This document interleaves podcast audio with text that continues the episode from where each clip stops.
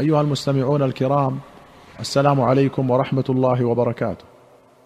في كتاب الفضائل والمناقب أخرج مسلم عن أنس رضي الله عنه قال لما انقضت عدة زينب قال رسول الله صلى الله عليه وسلم لزيد اذهب فاذكرها علي فانطلق زيد حتى أتاها وهي تخمر عجينها. قال فلما رأيتها عظمت في صدري حتى ما استطعت أن أنظر إليها أن رسول الله صلى الله عليه وسلم ذكرها. فوليتها ظهري ونكصت على عقبي. فقلت يا زينب أرسلني رسول الله صلى الله عليه وسلم يذكرك. قالت ما أنا بصانعة شيئا حتى أوامر ربي. فقامت إلى مسجدها ونزل القرآن. وجاء رسول الله صلى الله عليه وسلم فدخل عليها بغير إذن. قال أنس فلقد رأيتنا أن رسول الله صلى الله عليه وسلم أطعمنا الخبز واللحم حين امتد النهار فخرج الناس وبقي رجال يتحدثون في البيت بعد الطعام وفي رواية وتخلف رجلان استأنس بهما الحديث لم يخرجا فخرج رسول الله صلى الله عليه وسلم واتبعته فجعل يتتبع حجر نسائه ويسلم عليهن ويقولن يا رسول الله كيف وجدت أهلك؟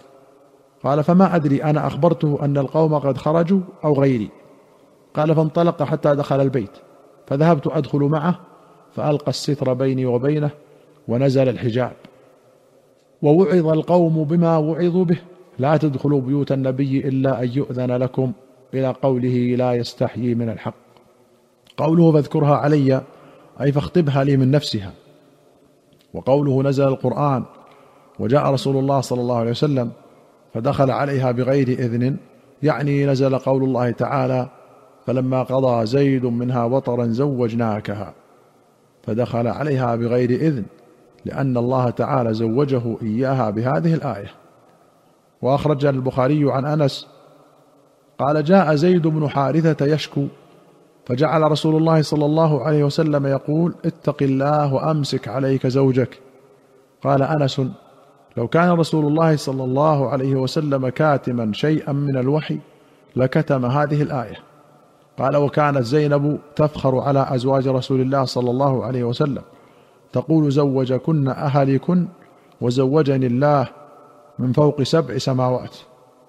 وفي رواية قال أنس وتخفي في نفسك ما الله مبديه. نزلت في شأن زينب بنت جحش وزيد بن حارثة.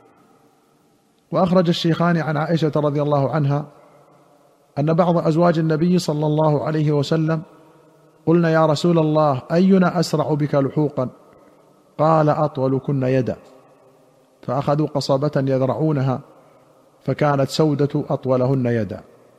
فعلمنا بعد أن ما كان طول يدها الصدقة وكانت أسرعنا لحوقا به وكانت تحب الصدقة. هذه رواية البخاري. ولمسلم قال أسرعكن لحوقا بي أطولكن يدا. قالت فكن يتطاولن أيتهن أطول يدا. فكانت أطولنا يدا زينب لأنها كانت تعمل بيدها وتتصدق. قال النووي معنى الحديث أنهن ظنن أن المراد باليد اليد الحقيقية وهي الجارحة. فكانت سودة أطولهن جارحة.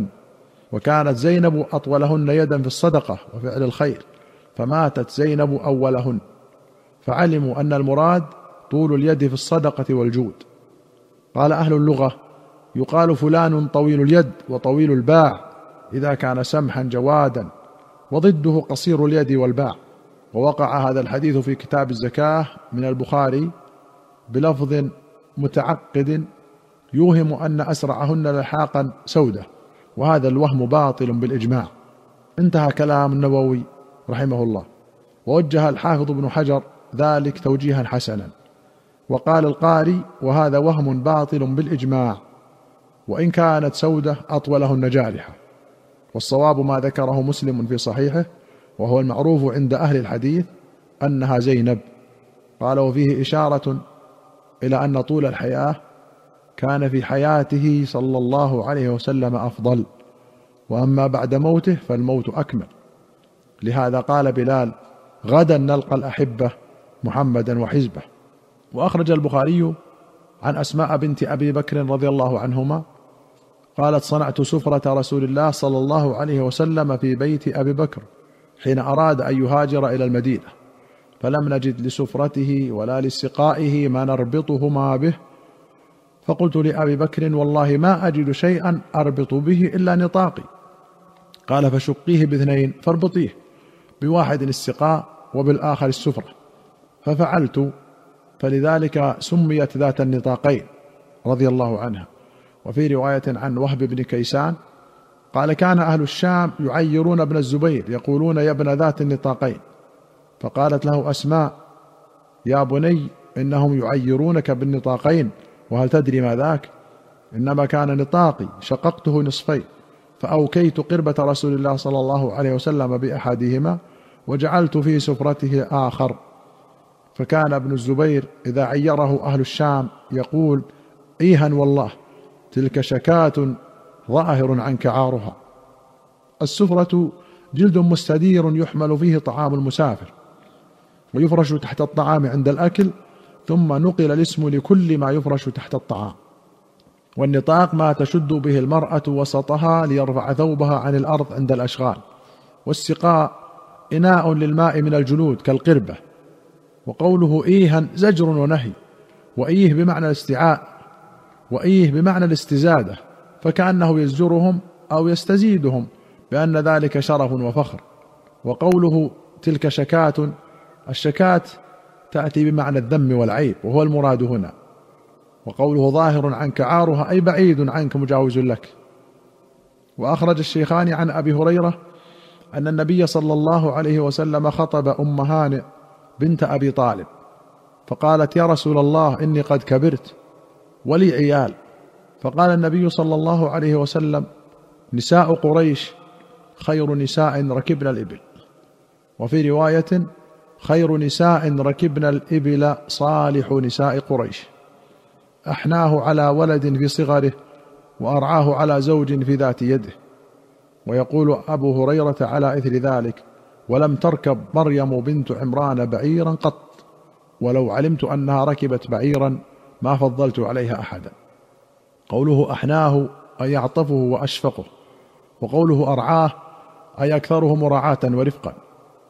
وأخرج الشيخان عن أنس رضي الله عنه أن رسول الله صلى الله عليه وسلم كان لا يدخل في المدينة بيت امرأة غير بيت أم سليم إلا على أزواجه. فقيل له فقال إني أرحمها قتل معي أخوها. وللبخاري قال إن أم سليم كانت تبسط للنبي صلى الله عليه وسلم نطعا فيقيل عندها على ذلك النطع. فإذا نام النبي صلى الله عليه وسلم أخذت من عرقه وشعره فجمعته في قارورة ثم جعلته في سك. فلما حضرت أنس بن مالك الوفاه أوصى أن يجعل في حنوطه من ذلك السك فجعل في حنوطه. ولمسلم قال دخل علينا النبي صلى الله عليه وسلم فقال عندنا فعرق وجاءت أمي بقارورة فجعلت تسلت العرق فيها فاستيقظ النبي صلى الله عليه وسلم. فقال يا أم سليم ما هذا الذي تصنعين؟ قالت هذا عرقك نجعله في طيبنا وهو أطيب الطيب. وفي أخرى له قال كان النبي صلى الله عليه وسلم يدخل بيت أم سليم فينام على فراشها وليست فيه. فجاء ذات يوم فنام على فراشها فأتيت. فقيل لها هذا النبي صلى الله عليه وسلم نائم في بيتك على فراشك. فجاءت وقد عرق واستنقع عرقه على قطعة أديم على الفراش. ففتحت عتيدتها فجعلت تنشف ذلك العرق فتعصره في قواريرها. ففزع النبي صلى الله عليه وسلم. فقال ما تصنعين يا أم سليم؟ فقالت يا رسول الله نرجو بركته لصبياننا. قال أصبت. وفي أخرى أن النبي صلى الله عليه وسلم كان يأتيها فيقيل عندها فتبسط له نطعا فيقيل عليه وكان كثير العرق فكانت تجمع عرقه فتجعله في الطيب والقوارير. فقال النبي صلى الله عليه وسلم يا أم سليم ما هذا؟ قالت عرقك أدوف به طيبي. قال النووي رحمه الله قد سبق أنها كانت محرما له صلى الله عليه وسلم. ففيه الدخول على المحارم والنوم عندهن وفي بيوتهن وجواز النوم على الأنطاع والجلود. وقوله قتل أخوها معي هو حرام بن ملحان رضي الله عنه قتل في بئر معونة. والنطع بكسر النون وفتحها وسكون الطاء وفتحها أربع لغات. هو بساط من جلد. وقوله فإذا نام النبي هكذا في المطبوع من البخاري نام بالنون. وعند الحميدي وابن الأثير فإذا قام بالقاف المثنى. والسك طيب معروف يضاف إلى غيره من الطيب. والعتيدة في قوله عتيدتها هي كالصندوق الصغير تجعل المرأة فيه ما يعز من متاعها. وقولها أدوف بالدال المهملة وبالمعجمة. والأكثرون على المهملة. وكذا نقله القاضي عن رواية الأكثرين ومعناه أخلط. أيها المستمعون الكرام إلى هنا نأتي إلى نهاية هذه الحلقة. حتى نلقاكم في حلقة قادمة إن شاء الله. نستودعكم الله. والسلام عليكم ورحمة الله وبركاته.